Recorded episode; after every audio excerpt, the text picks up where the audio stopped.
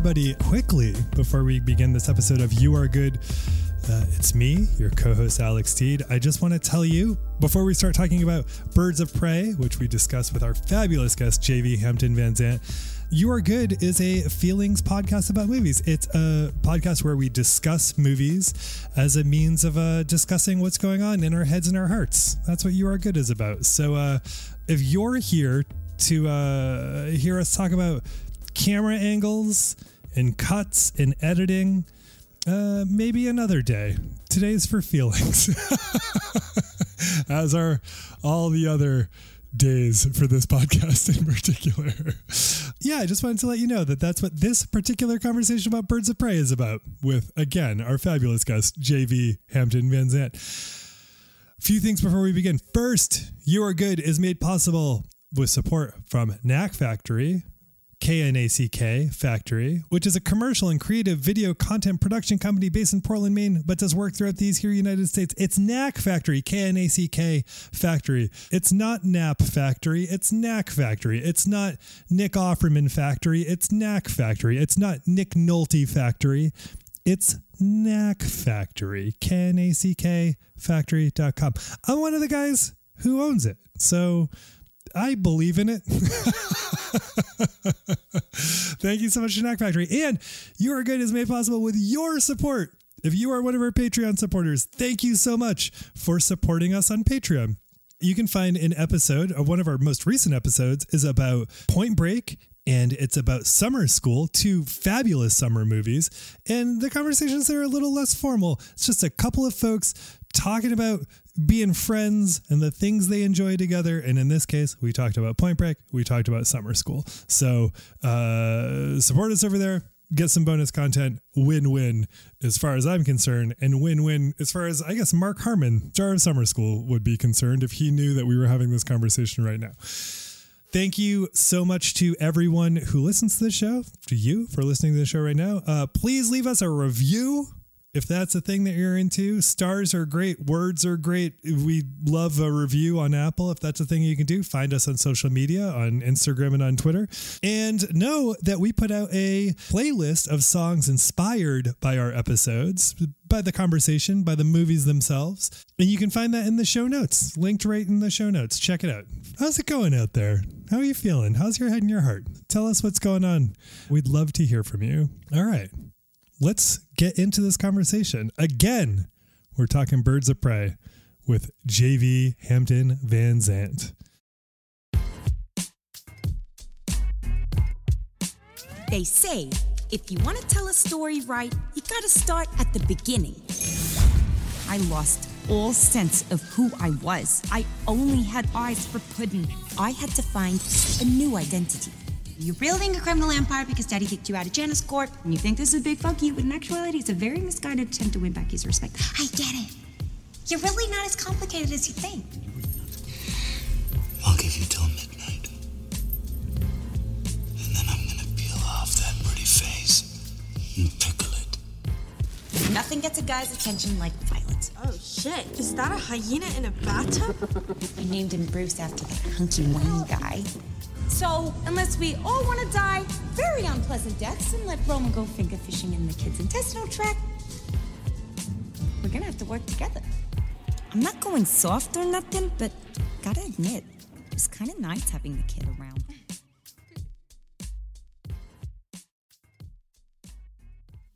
Hello, Sarah Marshall. Hello, Alex Steed. How are your baby crows? My baby crows are amazing. I live in a neighborhood that has adolescent crows running around right now. They're going around saying, Caw, caw, I'm a little baby. I wish you had baby hyenas after seeing this movie. oh my gosh, I know. Well, that reminds me actually that when I was a little kid, my family watched a lot of nature on PBS.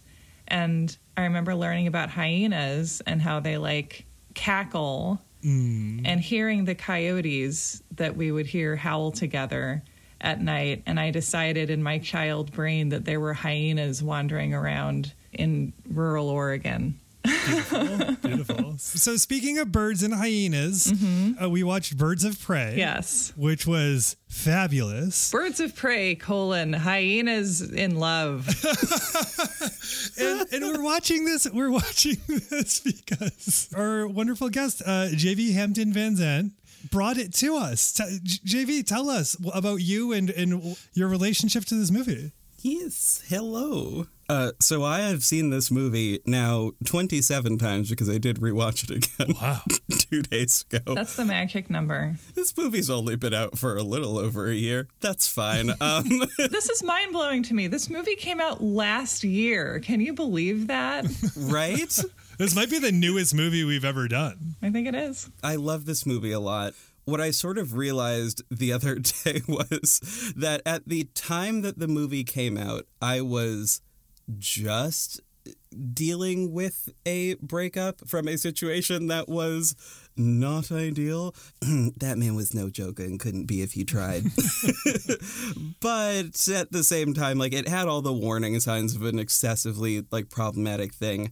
It didn't last super long, but I was still in the exact correct headspace for this movie to hit exactly perfectly. Mm. And it did. And I have since then written a entire audio fiction sequel to this movie um, which has now entirely come out and is almost the same runtime as the length of this movie which it like when all put together which i feel pretty great about Yeah. Oh, fantastic! So someone who's yearning for a sequel has a sequel after they watch this movie. yeah Oh, that's that's wonderful. exactly Sarah Marshall, Yes. Tell us about Birds of Prey. Walk us through for someone who has not seen this movie 27 or 28 times. good luck Well, I'll start with like tonally where this movie is because I feel like that's a kind of holds everything else together. Birds of Prey is about Harley Quinn, who is a character, to my understanding, entered the Batman canon via Batman the Animated Series. When I used to be on Twitter and I would be like, I'm watching such and such Batman thing and I'm overthinking this thing and it annoys me, people would always be like, watch the animated series. That's the best Batman thing. And I have not watched really very much of it at all, but the little of it that I have watched, I'm like, yeah, this is the best Bat because it just has space and Batman is a cartoon. Like that's he was born in Toontown and it's always weird when he leaves Toontown in a way. Batman the animated series, it just struck me, reminds me of like Batman if it was Mad Men. Bad men. oh Batman. I love it so much. I was a huge, huge, huge, huge fan as a kid, but like it just hit me that I was like, oh yeah, it's like Mad Men for Batman. As someone who experienced it at the age it was designed for, like what was that like? Oh, it was like so cool because I, I liked X Men a lot. Uh, I don't know when these two things line up, but I liked X Men a lot. But it felt like X Men was so like fantastic and like bright and vibrant and like like action. And Batman, Batman the animated series was like cerebral and like a noir and like it felt like very heady for children, but Yeah. it took children very seriously, and I Right. really loved it felt like someone respected me enough to take me seriously, which I really liked about it. Right. It's like this is a noir for children. Like we know Right. that you, you maybe you like Animaniacs and maybe sometimes you're in a more pensive mood and you want to watch Batman, the animated series. And so I was thinking that the tone of this movie is interesting because I my understanding also is that Batman the animated series was made possible by the success of the late 80s early 90s Burton Schumacher Batman movies where it was like hey let's let's milk Batman for some more money. Like Batman's udders are, are hefty with milk. Sorry. Well when you're right you're right. Just and so it's the, we have this funny like aquifer of tone where you have like Tim Burton Batman and Schumacher Batman, both of which are are pretty Toontown in themselves, and then that gets turned into a literal cartoon, and then that influences very clearly both in creating characters for it and in just kind of establishing where we are tonally now I think Birds of Prey. So we have like a movie based on a cartoon based on other movies. Yep. And it, yeah, and it's a beautiful tone breakfast sandwich. Yeah, based on comics, based on noir. Yes. Mm-hmm. yeah. Oh my God. Yeah. So that's what we, we're working with. And I'll also say that like this movie made me very nostalgic for like baby Sarah who loved movie violence in a way that I now suspect had something to do with the fact that I had a lot of anger that I had no idea what to do with or how to acknowledge. Oof, what a mood. And so I would just watch Kill Bill all the time. Oh, and I mean, God, if I have not seen a movie borrow so heavily from a movie that borrows so heavily since seeing this movie today. Yeah. exactly, exactly. This movie is like you took a bunch of stocks made out of different animals and then you made that stock into a super stock. And then it was soup. And we know that I don't know names of anyone, but I was like, the white ladies kill Bill. Yes. Like that was my take Oh, on this yeah. movie. Is that like checks out. I love her a lot as a character. She is uh the exact correct balance of absolute badass who cannot cannot handle a conversation. Um just I, I love her a lot. She's just absolutely precious. She is precious. This is such a well. Anyway, I should I should start with the plot because I'll never get there otherwise. Okay, here's what happens. We start with Harley Quinn. She gives us a little tune rendition of her early life, which is that her daddy ditched her. She grew up in a Catholic orphanage. She threw herself into her work, had her heart broken, became a psychiatrist, fell madly in love with the Joker when she was working with him at Arkham and then teamed up and they became villains together and then he ditched her. Um, and she also saved the world in there for it which is like very briefly mentioned which i assume is the events of suicide squad. I haven't seen any of the other movies where margot robbie is harley quinn because i wanted i felt like this was the movie that the success of her and those other movies kind of enabled to happen and maybe it needed to happen as a clean slate for some viewers and that could be a positive thing and also i didn't want to watch suicide squad right now because That's fair. everyone says terrible things about it all the time That's fair. I feel like that movie gets a lot more crap than it does. I, I will say that hmm. Margot Robbie is my favorite part of that whole movie.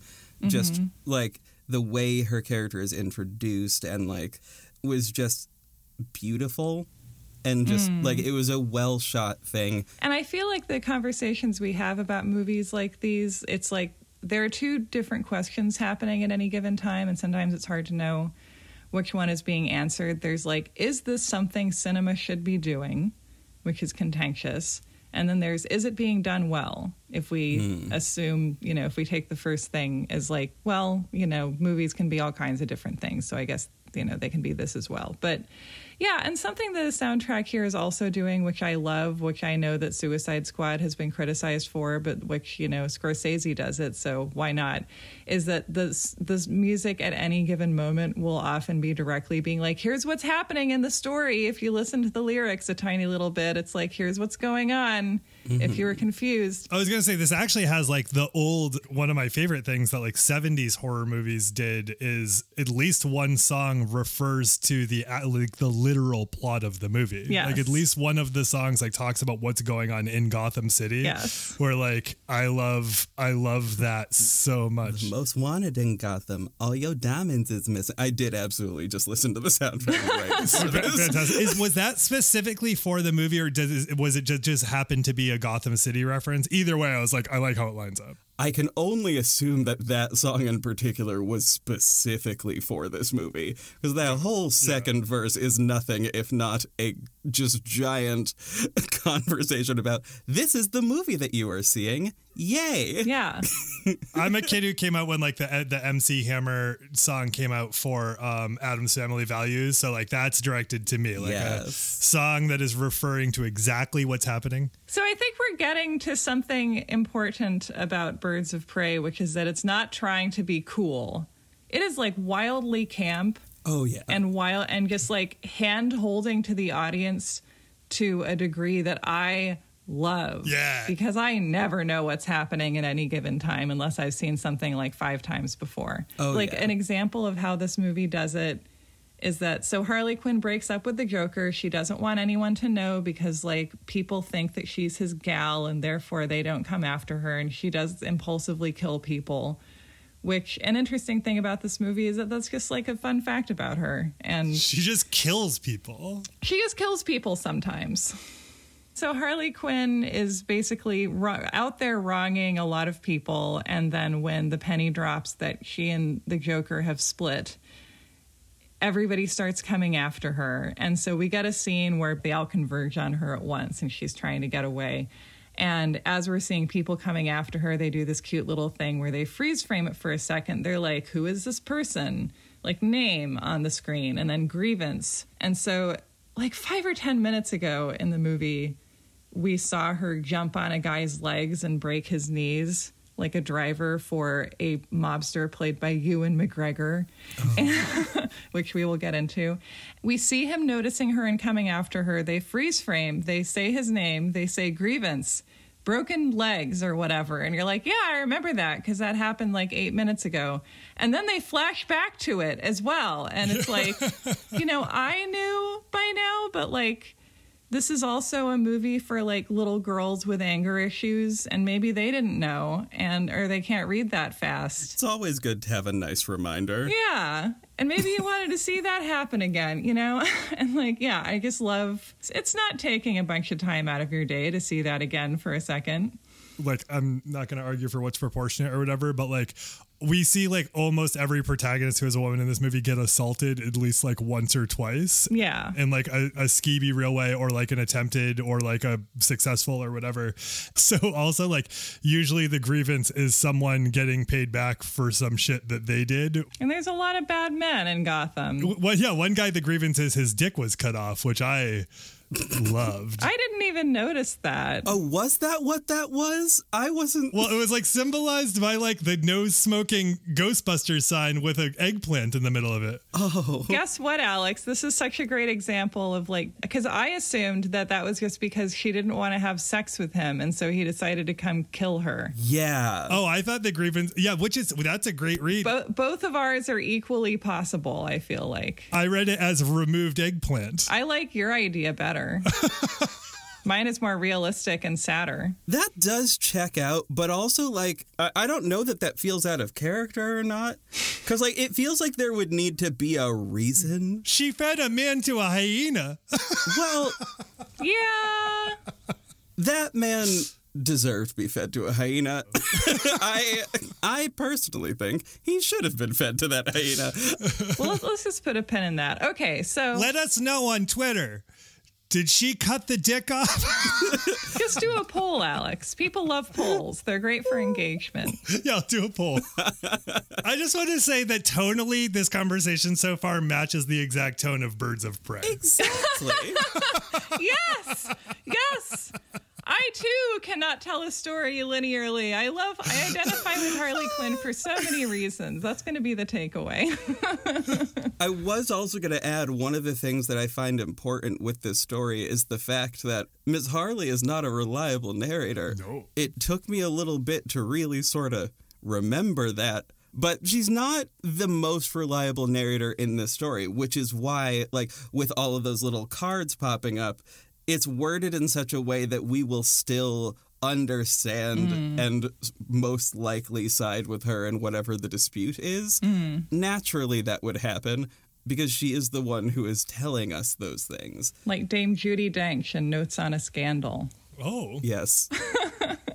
I think that it is the reason that there are certain characters that we don't we don't delve farther enough into. Mm-hmm. I only say that because I do wish that we had now an entire film for Jurnee Smollett because I want every single bit of her origin story up to the point where she works there.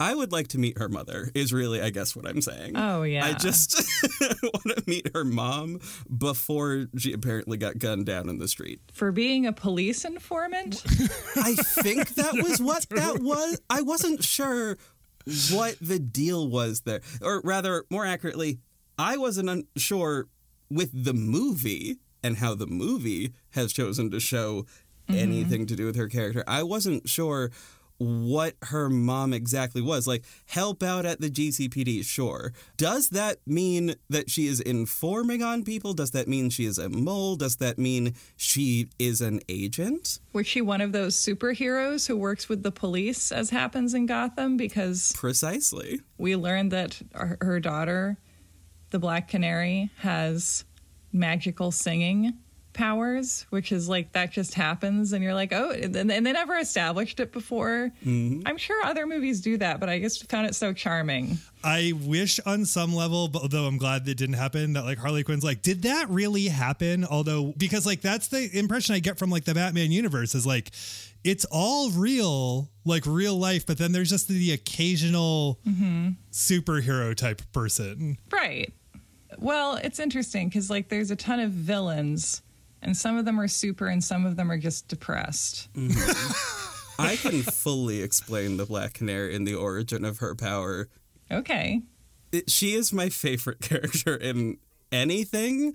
Um, I love her always in anything she appears in. This, however, is my favorite portrayal of her because this is the one and only time that she has been a woman of color. F- Actually, mm, mm, I take that back. In the Arrowverse, I guess there is one other version of her that I think is a person of color. I'm not sure. But in this one, it's clear and apparent and part of her story that she is. They did mention in the movie that she had a killer voice. However, they didn't quite explain what that meant. Um, and it's sort of the result of in the comics, I guess, in the current sort of version of it, it's the result of genetic testing done on her mom Oh. oh. that she agreed to, but while she was working specifically for the police. Hmm. And she got the ability to just scream real loud and just break everything, just break the whole universe. You know whose genetic testing I trust is the 1980s Gotham PD. I want to see. Yeah. I want to see what that's gonna be like. They like. just like find a vat of chemicals in a warehouse Yeah. and they're like, we're just going to inject this into your arm and see what happens. we'll just see what happens. It's fine.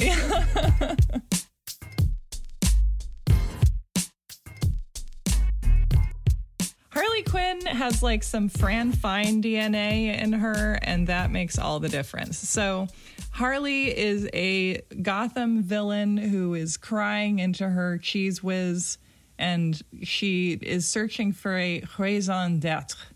So she starts to inadvertently put a team together because first all of her enemies are coming down on her, and so she goes on the run. And at the same time, Cassandra Cain, who is a young, like I would say, like 14, maybe 15 year old foster child pickpocket, manages to cross paths with one of the goons employed by mobster Ewan McGregor, who also employs the Black Canary first as a singer in his nightclub and then as his driver. He is looking for this movie's MacGuffin, which is the Bertinelli diamond. And I love when movies have diamonds in them and people are trying to get the diamonds. With a name. Yes, the named diamond, like in the Great Muppet Caper. It's always a good time when you have a specific diamond that or Titanic. That's a we got to get the diamond movie. They're always good.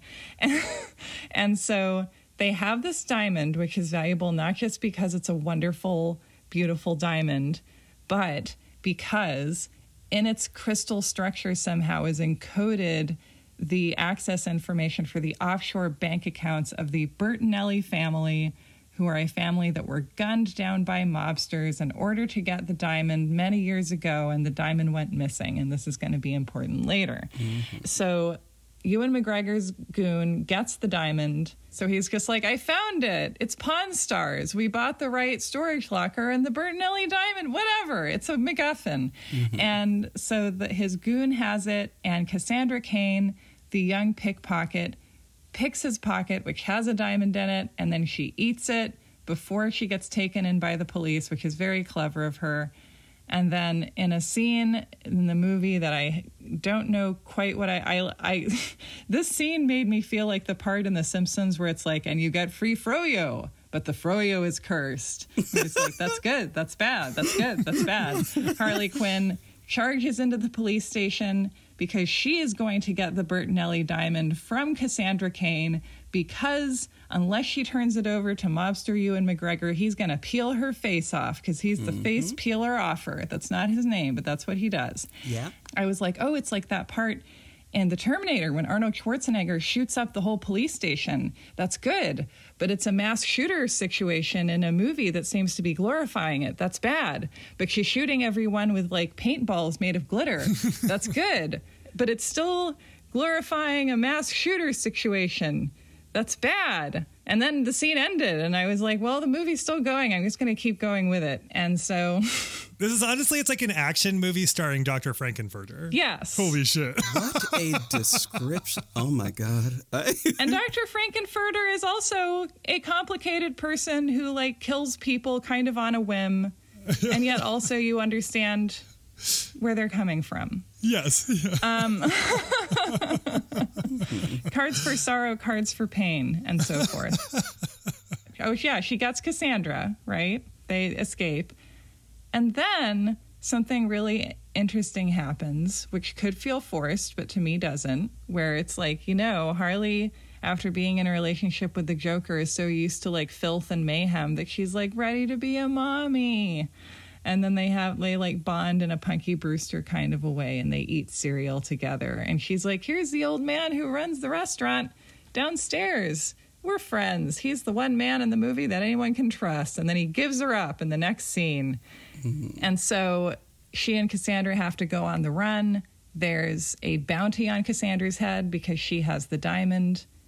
Then what? we get the elaborate meetup where all the heroes and protagonists converge in the same location, Right. where then Black Mask follows, and then Black Mask goes after them with the intent of getting the diamond, and then also naturally killing everybody else. Mm-hmm. Fights ensue. And then ultimately, Black Mask fails at this quest and gets blown up with a grenade given to him by a child. Yay. It's beautifully satisfying. It's so satisfying. It was so fast. I think it's the fastest I've seen a villain disposed of. It was very fast. I actually had to rewind because I was distracted for like one second and it like had happened. And then along the way, we also introduce Huntress, who is the daughter of the Bertinelli family, who has spent the last like 15 years training to avenge their deaths and therefore is really awkward, which is obviously what would happen if you would spend all your time training to avenge something, and is very charming. And she's like, they call me Huntress. And they're like, Aren't you the crossbow killer? And she's like, No, I'm Huntress. and then also Rosie Perez playing a detective who I know has a different name, but she let's just think of her as Rosie Perez. And they all bond over the course of this movie. And it is a putting the band together, getting the team together movie. And I think when it came out, I assumed that it was going to be, I think I thought that it would be more like um, the Spice Girls movie Oh yeah. where they're all already a team and they're having adventures all over the place.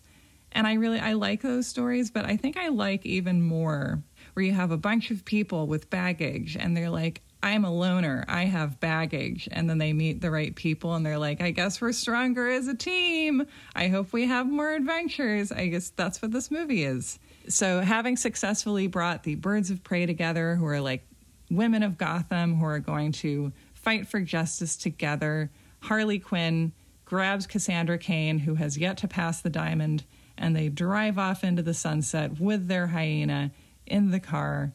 And it's great. The end. Yeah. yeah. So what's Birds of Prey really about? It is about remembering who you are after a moment of a long time of your identity being so connected solely to another person.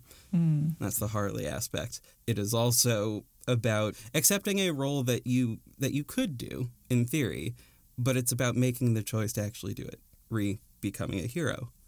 Recognizing your worth and going where your worth is appreciated, uh, after you avenge everything that's happened to you that was wrong, what what's left and, and what are you going to do?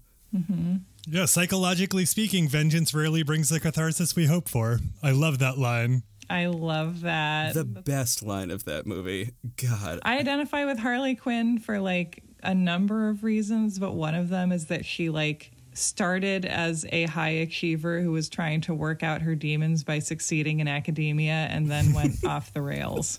I have several questions about that, but I do want to believe that again, this movie nods a lot to Kill Bill, and I would love to believe that the line again, psychologically speaking, vengeance rarely brings the catharsis we hope for. Was this movie talking to Kill Bill? Like, I hope that this was it was like saying like Well, Kill Bill is funny because it's like you get your revenge, and then in the course of killing the big boss, you find out that your baby is still alive, and then you get to be a mommy.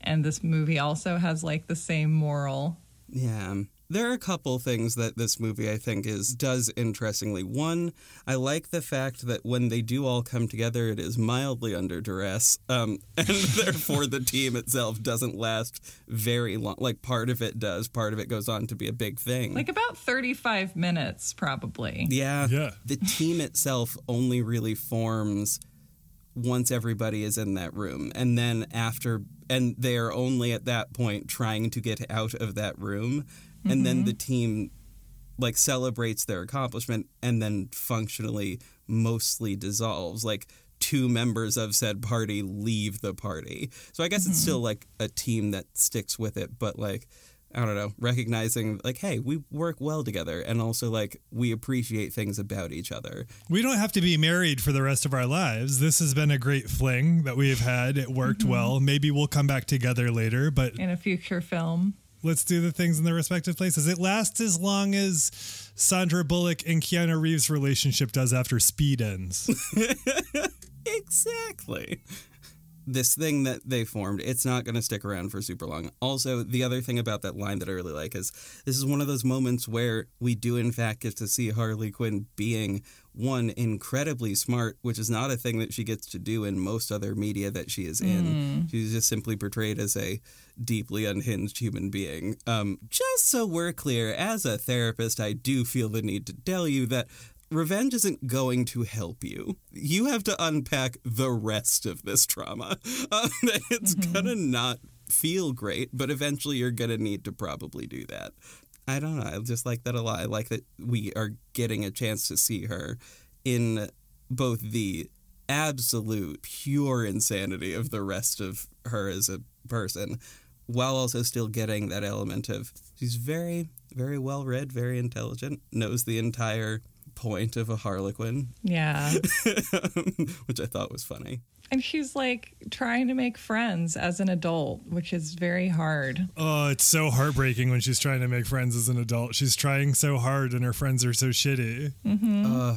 two little things that I love. So we see her early on. She joins a roller derby team and try and make roller derby friends and takes them to this place where they get margaritas and then she is coming back with the margaritas and hears them gossiping about her and how she's just like not fit to be alone basically. She's just going to find some other shitty guy in a minute or it's not really over between her and the Joker. I feel like we've all had those moments where we're like in a public situation where like we just feel like our stomach drop out and we just want to like fling the tray of margaritas aside and like run away, but we're like, smile though your heart is breaking, act normal, everything's normal. And she just like flings the tray aside and runs off, which I think is part of the appeal of her character is that like, I think a lot of people are drawn to like off the wall characters who just like have no filter because they have too much filter. And it would be nice to occasionally just be like, you know what? Fuck you guys. Mm-hmm. Some of us could say that more. Yeah. Oh, for sure.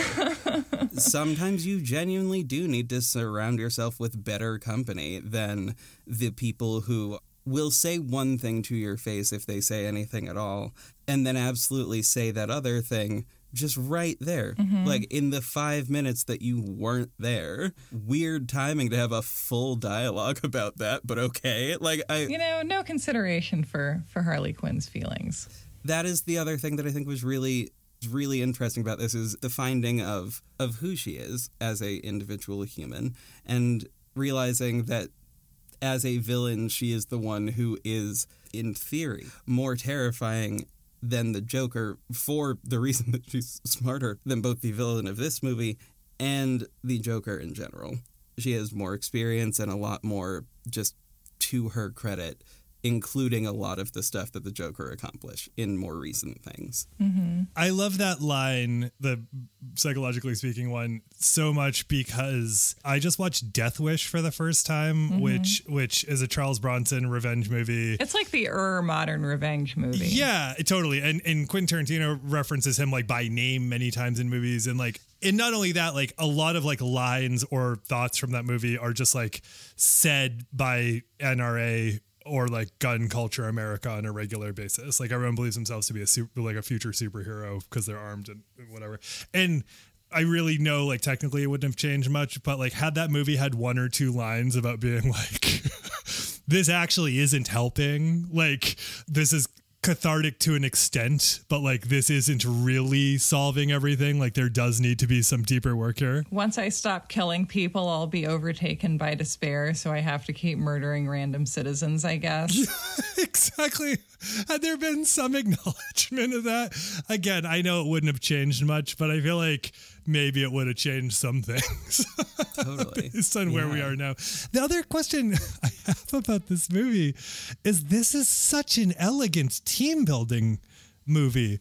yeah, yeah. It's beautiful. Why didn't the other movies in this property he I know that this came out so recently, but like why mm. couldn't they do this? This was so good. Because nobody wants to do good ideas unless it says a last resort. There is that. And also, probably, I would venture to say this film being as good as it is, is simply in bringing a bunch of people together who, one, actually appreciate the entirety of the characters within a film. I think that's one of the other things I like about this movie is that the line just sort of mentioning uh, Black Canary's mother, that line is one that it's not a deep cut fully. You, it, you could figure that out kind of just by a brief stint on the Wikipedia page, in mm-hmm. theory. However, the way that they did it it just told me so much about how much they cared about each and every character, how mm. much research they did. Not for nothing, this is also one of the few DC films written by a woman, directed by a woman, mm-hmm. produced by multiple women. Mm. There's probably something to that, most likely. Um, also, it's a film directed by a woman of color, which I think changes a lot about how good a film is going to be, particularly particularly in terms of the DC universe. It also opened on the eve of a pandemic, so like to do perfectly fine in those conditions is actually, you know, should be inflated. Yeah, considering how not many of the others that they've released since then have done even close to fine or have been an absolute train wreck. Right, like most DC movies are embarrassing. People really liked Aquaman. I haven't seen it. I'm proud of James Wan. I'm happy for his success. But like, they've released uh, quite a few movies in the past five years that they have to be actively embarrassed about, and this isn't one of them. And if they're not noticing trends, then like, I don't know what they're doing. Exactly. The one complaint that I will kind of understand and like give people when it comes to this movie is is the character of Cassandra Cain not being in any way, shape, or form remotely close to, with the noted exception of in name, mm-hmm. in name only, being a character from the comics. But I don't know that I'm. I'm personally not mad at it because I mm-hmm. like this one. I think this is a good iteration. Also, if we've had nine different iterations of Batman, I think we can stand to have one of the. Uh, I think she was a Batgirl at one point. There was a time when we weren't just drowning in superhero movies. And I imagine explaining this to a child, because if you're like 12 years old, you feel like you've been alive for a while. You know what things are like. And yet, every year of your conscious existence, there have been like 30 superhero movies clamoring for our attention every year. And it's just, it's just its own genre It is. at this. And it's like a very robust one. And I've said before on this show, like, I'm happy with that. I think that, like, superhero movies are a way to convince studios to finance something that might be able to go in some interesting places because we know that people, we want to see cars go fast and we want to see superheroes do stuff. Like, if we can see some superheroes, then we will watch some other things that are attached to the superheroes pretty reliably. like we've been drowning in jokers even like it's so funny to me that it's like well we've had the heath ledger joker and the jared leto joker that everyone hated and we've also had the todd phillips joker and probably we'll have another one next year. It's just like yeah if we're having so many jokers if we're just like in this cambrian explosion of superheroes and villains then like let, we can just do anything. Like let's throw some spaghetti at the wall Sarah, can you ta- can you talk about the the thing that you were saying earlier about about how on the other side of Harley Quinn's history, like in her overachiever history, we had a bit of that. Can you talk a bit about like who she was and who she is now? Yeah, I mean, I'm not intimately acquainted with her as a character, but she used to be a psychiatrist. Her original name is Harleen Quinzel, and she worked with the Joker in a kind of like Silence of the Lambs capacity is my understanding, or more like a Will Graham and Hannibal Lecter capacity, and fell hard for him and became his accomplice. This movie addresses a time in people's lives that I do feel like we don't see as much as maybe we need to in fiction, which is a character like that time in your life when you kind of were stuck and then you had a relationship that opened you up to the world or changed you in ways that you actually really needed to be changed mm-hmm. and then also left you in pieces. And you're like, ah, fuck. That was a lot of things that just happened all together. And you're like, well, I'm glad I'm like crazy bitch now because that's truer to who I was pretending to be before. I feel more myself like living above this restaurant and having a pet hyena. Like, this is really who I am. But, like, how do I now do this on my own? Like, who am I basically? What's my identity after a big breakup? And what am I going to do with the things that I figured out how to do in the world and how do I figure out like how much power I actually do have. And JV, you said that you came into this movie when you were going through a breakup. Like, how much of that resonated with you, and and what did you see? What did you see in the movie? In particular, that breakup was one where I don't know. I tend to, um, for relationships, just in general, or get very excited at the possibility of the relationship and like what the future might be of that which the only thing from suicide squad that i think sort of carried through was the hope of a quote unquote normal-ish future for harley was that was a thing that she had in that movie. Naturally with the breakup is the thing that she had to let go. Similarly i similarly in that same boat of having to just sort of let that as an idea, as a concept go, and then sort of trying to with that breakup in particular, there was also a lot of the sort of isolation thing. Mm. Sort of the only point of contact I had for like a lot of interacting with other people was through this person. So it was having to get rid of all of that and rebuild a network of friends and things for myself, which took a fair bit of time, but right when I was seeing this movie, I was I was getting to the point where I was coming to terms with that with needing to do that.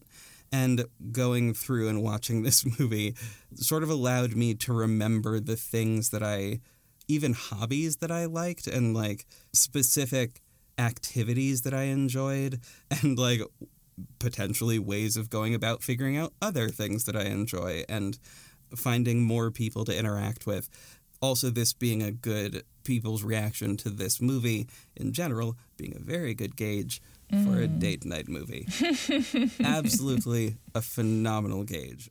One of the things that you were you were just speaking to that I I think I'm only now appreciating about what this does in the story is how simultaneously terrifying and liberating a breakup is. Mm. Yes. Yeah. Mm-hmm. In this case, her breakup means that she's now very vulnerable to death. Right. Mm-hmm. Which is how you feel after you get out of particular relationships where it's like, how will I know how to be in the world? Like, will I have any friends? Can I make friends? Like, because your shroud was like also a weighted blanket. Totally. And and you're you're just like kind of like a pile of nerves and it takes a while to realize that it is liberating even if you know immediately like intellectually it's liberating, which like mm-hmm. it just takes a while to get to a place where you could even make friends or like be a good full human or remember what you, as you said at the beginning, JV, like remember what you are interested in outside of Joker stuff. outside of Mr. J. Harley in this movie reminds me of uh, Dolly Parton's character in Straight Talk. Oh wow. Oh, which is a movie where I think it's underwatched. Um, It you is. should watch it if you haven't seen it. After a breakup, Dolly Parton leaves for the big city. She goes to Chicago and she, you know, is down to like her last few bucks and she goes to interview for a job, I think as a receptionist at a radio station. And there's a classic 90s movie mix up. They think that she's the uh, radio talk therapist who they've hired to come in for the day. Like she's such a hit that they hire her full time and she's like full time giving advice. And it's funny to me now in retrospect that they're like, she's made a career out of giving psychiatric help on the radio, but she doesn't actually have a degree. She's just making it up as she goes along. And now it's like that's the entire basis for primetime programming or daytime anyway. yeah. And like that's Harley. Like it, she's just had a breakup. She's trying to make her way in the world. She's figuring out.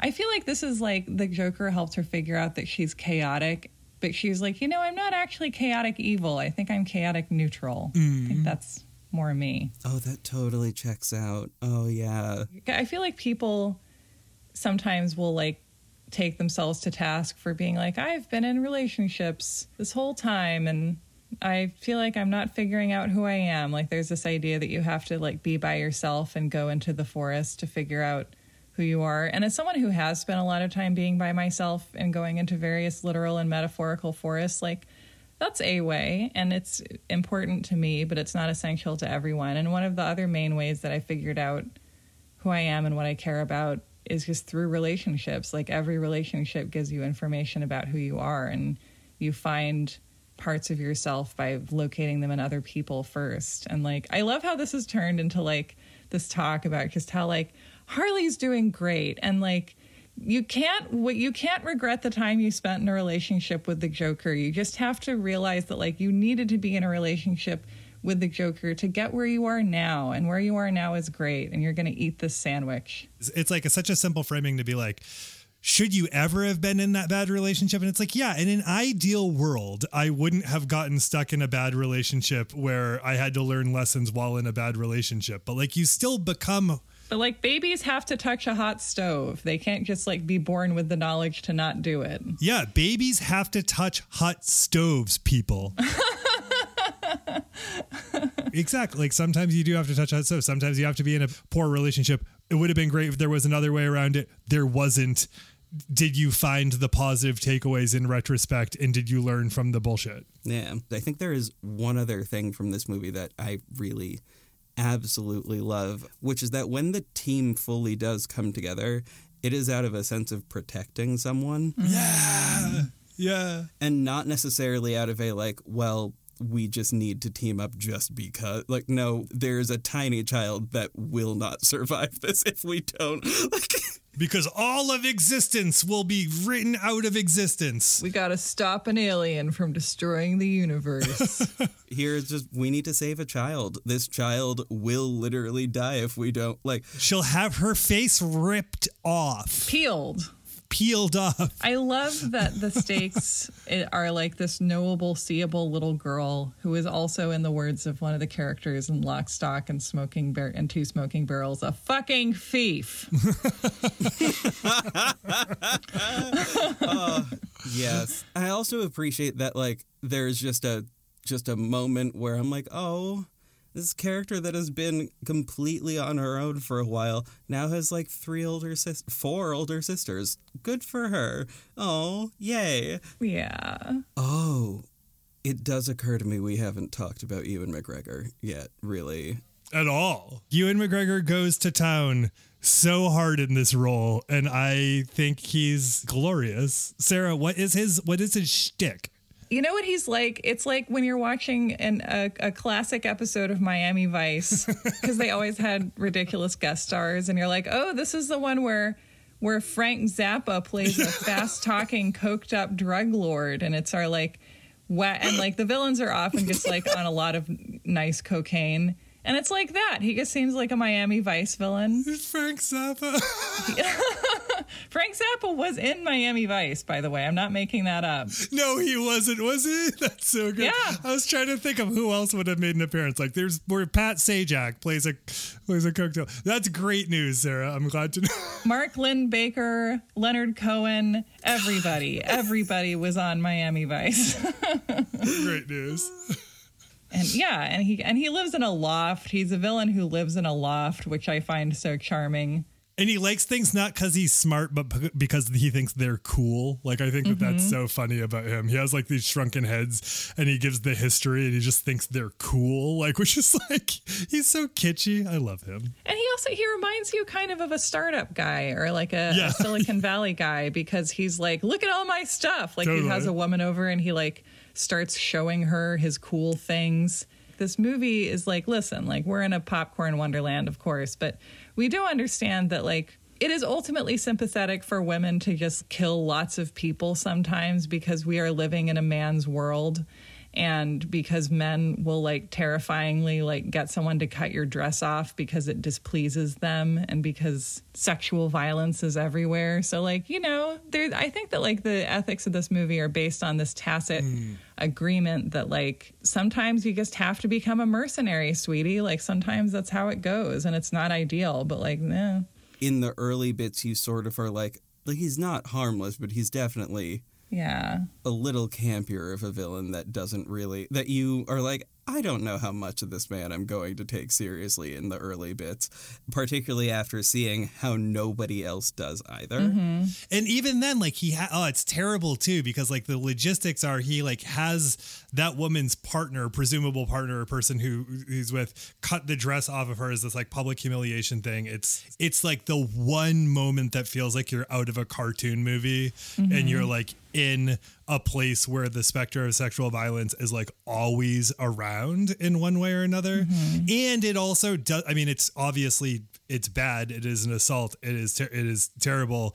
But like, we're also into this phase in which people are trying to figure out how to like move beyond rape revenge movies and have revenge movies with this sort of uh, new batch of movies that's come out. Like, I thought it was fascinatingly done to bring you into reality, to remind you of reality, and to not also not make it pornographic. Yes. Yeah, and to be like, why are these characters behaving this way? Well, here's why. Okay, anyway, back to the characters behaving this way. Right. It didn't strike me while we are watching the movie, but the way we describe Ewan, McGregor, Ewan McGregor's character is it's a lot like Trump in that he's a buffoon. A lot of people mm-hmm. think he's a buffoon, but when you see him be real, you're like, oh shit. And he can like hide his dangerousness behind because you're like, oh, he's a buffoon. He's not really that dangerous. And it's like, well, buffoons are the most dangerous sometimes, I think you'll find, especially in Got right here in Gotham City. Yeah. I also like that this movie, like, isn't enamored of him. Like, I'm sure people were disappointed that he wasn't like, like a cool like Nolan villain who's like I'm scary and my voice is rumbly and I have a philosophy and stuff. It- it's an exact counter to that because Harley Quinn Yeah. speaks like while he's about to be that to her, Mm-hmm. she deconstructs what he is about to do for him. And she's deconstructing like the classic villain speech, the classic cool villain guy from like maybe the, the Nolan movies to his face and says, like, you know, maybe you think you're trying to satisfy your father in some way. Like, what does she say about that? Which is so great. You're doing something that you think will impress your dad, but really it's a misplaced attempt to gain his respect. Oh, I Which love is so her. good. And as a woman who's been being told to shut up by men for my entire life, starting with my dad, like, yeah, yet another thing that just makes me feel heart to heart with Harley. Also, Ewan McGregor looks amazing. He looks fantastic. Like I, I love what, what he's done. Uh, choice. I definitely had a crush on him when he was in Moulin Rouge because I feel like he was this Oh. idea of like masculinity, just like soaked in feelings, just like he's like feelings. Let's sing about love, you know. And like I, I will always be grateful to him for that. That was just I don't know what a, what a beautiful yeah what a great romantic hero to just be like. I have so many feelings. You should have feelings with me.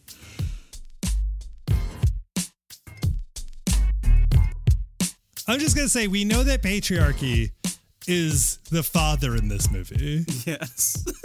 Who is the daddy? And JV, you you got us started. Let's let's hear about it. The daddy, I would say, is Renee Montoya for the simple reason of Renee seems to have a clear goal, hmm. save for things actively like stopping her from doing a good job, like, for example, her really shitty coworkers. Just showing all of the microaggressions that occur to like women in the workplace and like in such a clear way that was just one of the things that I liked in the writing and the acting and the delivery of all of those sort of weird moments. Like whenever she was like gearing up to, um, well, one there's that lovely moment when she like she was on the scene as the senior detective, gave somebody a request, and then they didn't do it until they got the signal from her clearly younger partner Yeah. the way in which those things were delivered were just phenomenal and i felt like it made it very clear but 90% of the time she does seem to have her shit together and um, also be And she gets shot and she's like, I'm fine. like gonna get up after it's like I have my fine." miracle bra on. it's a bulletproof corset maybe you've like summed up what I like so much about this movie and how and I feel similarly about Revenge, which is mm-hmm. similarly it's a rape revenge movie directed by a woman and which is like really focuses on the revenge against the men. And I feel like in both of these movies what I'm noticing myself responding to is like what if we had this like very heightened reality where beautiful women were committing acts of cinematic violence against men who are standing in for like the very real patriarchal structures that are keeping women down all the time. There, there's like this combination of like a bedrock that feels very real and then it has cotton candy all over it. And the cotton candy is spattered with blood. Speaking to what you were saying too, JV, about the microaggressions that you see, I think often the genre, both like rape revenge and just like general revenge, is there's one traumatic thing, like a big Right. traumatic thing happens and it's the focal. And And you have to watch it. right. And this movie does a great job of creating an air of the trauma. And again like this thing of having women on in powerful roles on the creative team and directing the whole enterprise you're like that's how you end up with a movie where you're like we all know that there's been some kind of major traumatic incident in each of these women's lives at the mm-hmm. minimum but we don't have to see it because we know and like that's not going to be fun Totally, and it and it does such a great job of painting. There's an air of menace everywhere, and mm-hmm. not it, which is like I feel like something that gets left out when it's just like a kind of like an origin an origin event. Mm-hmm. The guy, just the hyena guy, right? Like a guy who says some shit that mm-hmm. says some like gross shit and gets really close, and like that's the menace, and it's like that multiplied by seven times a day, multiplied by every day. and he's like you're going to fuck me for my hyena and that's just the world that we live in Sarah, who's your daddy? My daddy is Harley because this is a classic daddy move to be like, I'm a loner. I don't want a kid to saddle me. I don't want a kid to slow me down. And then to be like happily eating cereal with the kid five minutes later. Like dads who are like, we're not getting a cat. And then he get a cat and he's, and then the next thing you know, he's like watching Jeopardy with a kitten snoozing on his chest. my feelings i don't know why that is a, that is an image just just just hit me in my feelings in the exact perfect way I don't know the name of my daddy. It's the one who we were talking about at the beginning who goes away for 15 years and then comes back. The Huntress. Oh, Huntress. Yeah. Huntress is mine specifically because she's technically proficient because she's been working on the technical aspects, but has no idea how to connect with anyone emotionally or make small talk. I love it. Oh, you know who she reminds me of? I just realized she reminds me of Anya from Buffy. Oh, I have never seen it. oh yeah oh Anya's a revenge demon who becomes human and she's extremely charming because she like just doesn't get human stuff. That's a fun quirk. I love don't get human stuff. I love Yeah. teaching Johnny Five what it's like to be a human. I love teaching this woman what it's like to announce that you're a bad guy. Cuz then for me as as a confused human, I get to learn through the confused not quite human characters what it's like to be human. It's perfect. JV, this is spectacular. Where do we find any of the things that you want people to find? If y'all want to hear me read tarot cards for people, you can do that at JV Reads the T, which is JV underscore reads on Twitter. You can hear me voice act in several things. I will announce all of them. I will, in fact, scream them on my Twitter account, which is at red, black, golden, black being spelled B L A Q U E, because I am fancy. Red, black, golden uh, on Twitter and Instagram. And also TikTok, but I'm gonna be real. I don't I, I don't be posting TikToks that often. Thanks for bringing this to us. Thank you so much for having me on. This makes me so happy. I am so thrilled. Oh my god, I also forgot to plug the sequel that I wrote to this. Yes. The, the one that is that is a fan made sequel that made exactly no money whatsoever. I simply need to note that for DC. that is uh, Birds of Prey Outcry, uh, which I believe is on Twitter at BOP Outcry. And it's on all podcatchers, uh, Birds of Prey Outcry. That's great. I'm so excited Yeah, for me too. That. We'll put it in the notes. Awesome. Thank you so much. This has been wonderful. Thank you so much. I'm so happy to now love this movie too. I think this movie's great. I would like I will enthusiastically recommend that people watch this movie. Yes. And then I want an article from a Gotham paper about how they solved the pothole problem so successfully, and then I will have everything.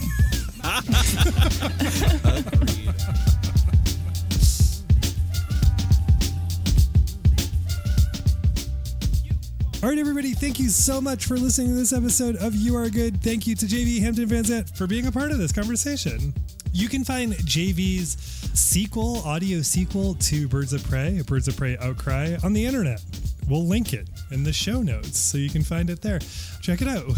Freaking cool project. It was an absolute pleasure to have JV on board. I'm so glad that they joined. We had just the most wonderful time. Thank you to Carolyn Kendrick for producing this episode, all of our episodes. Carolyn does an amazing job overseeing production and uh, making music and sound collages and all of the things. You can find Carolyn's music at carolynkendrick.com. She has an EP called Tear Things Apart. And very soon, I know we've said this a bunch, but very soon, we are going to release songs from the show to you. It's just, it's like, you got to deal with rights and all this stuff in order to make sure everything's good and the T's are crossed and the I's are dotted. That's what we're doing. But it's coming. It's coming, I promise.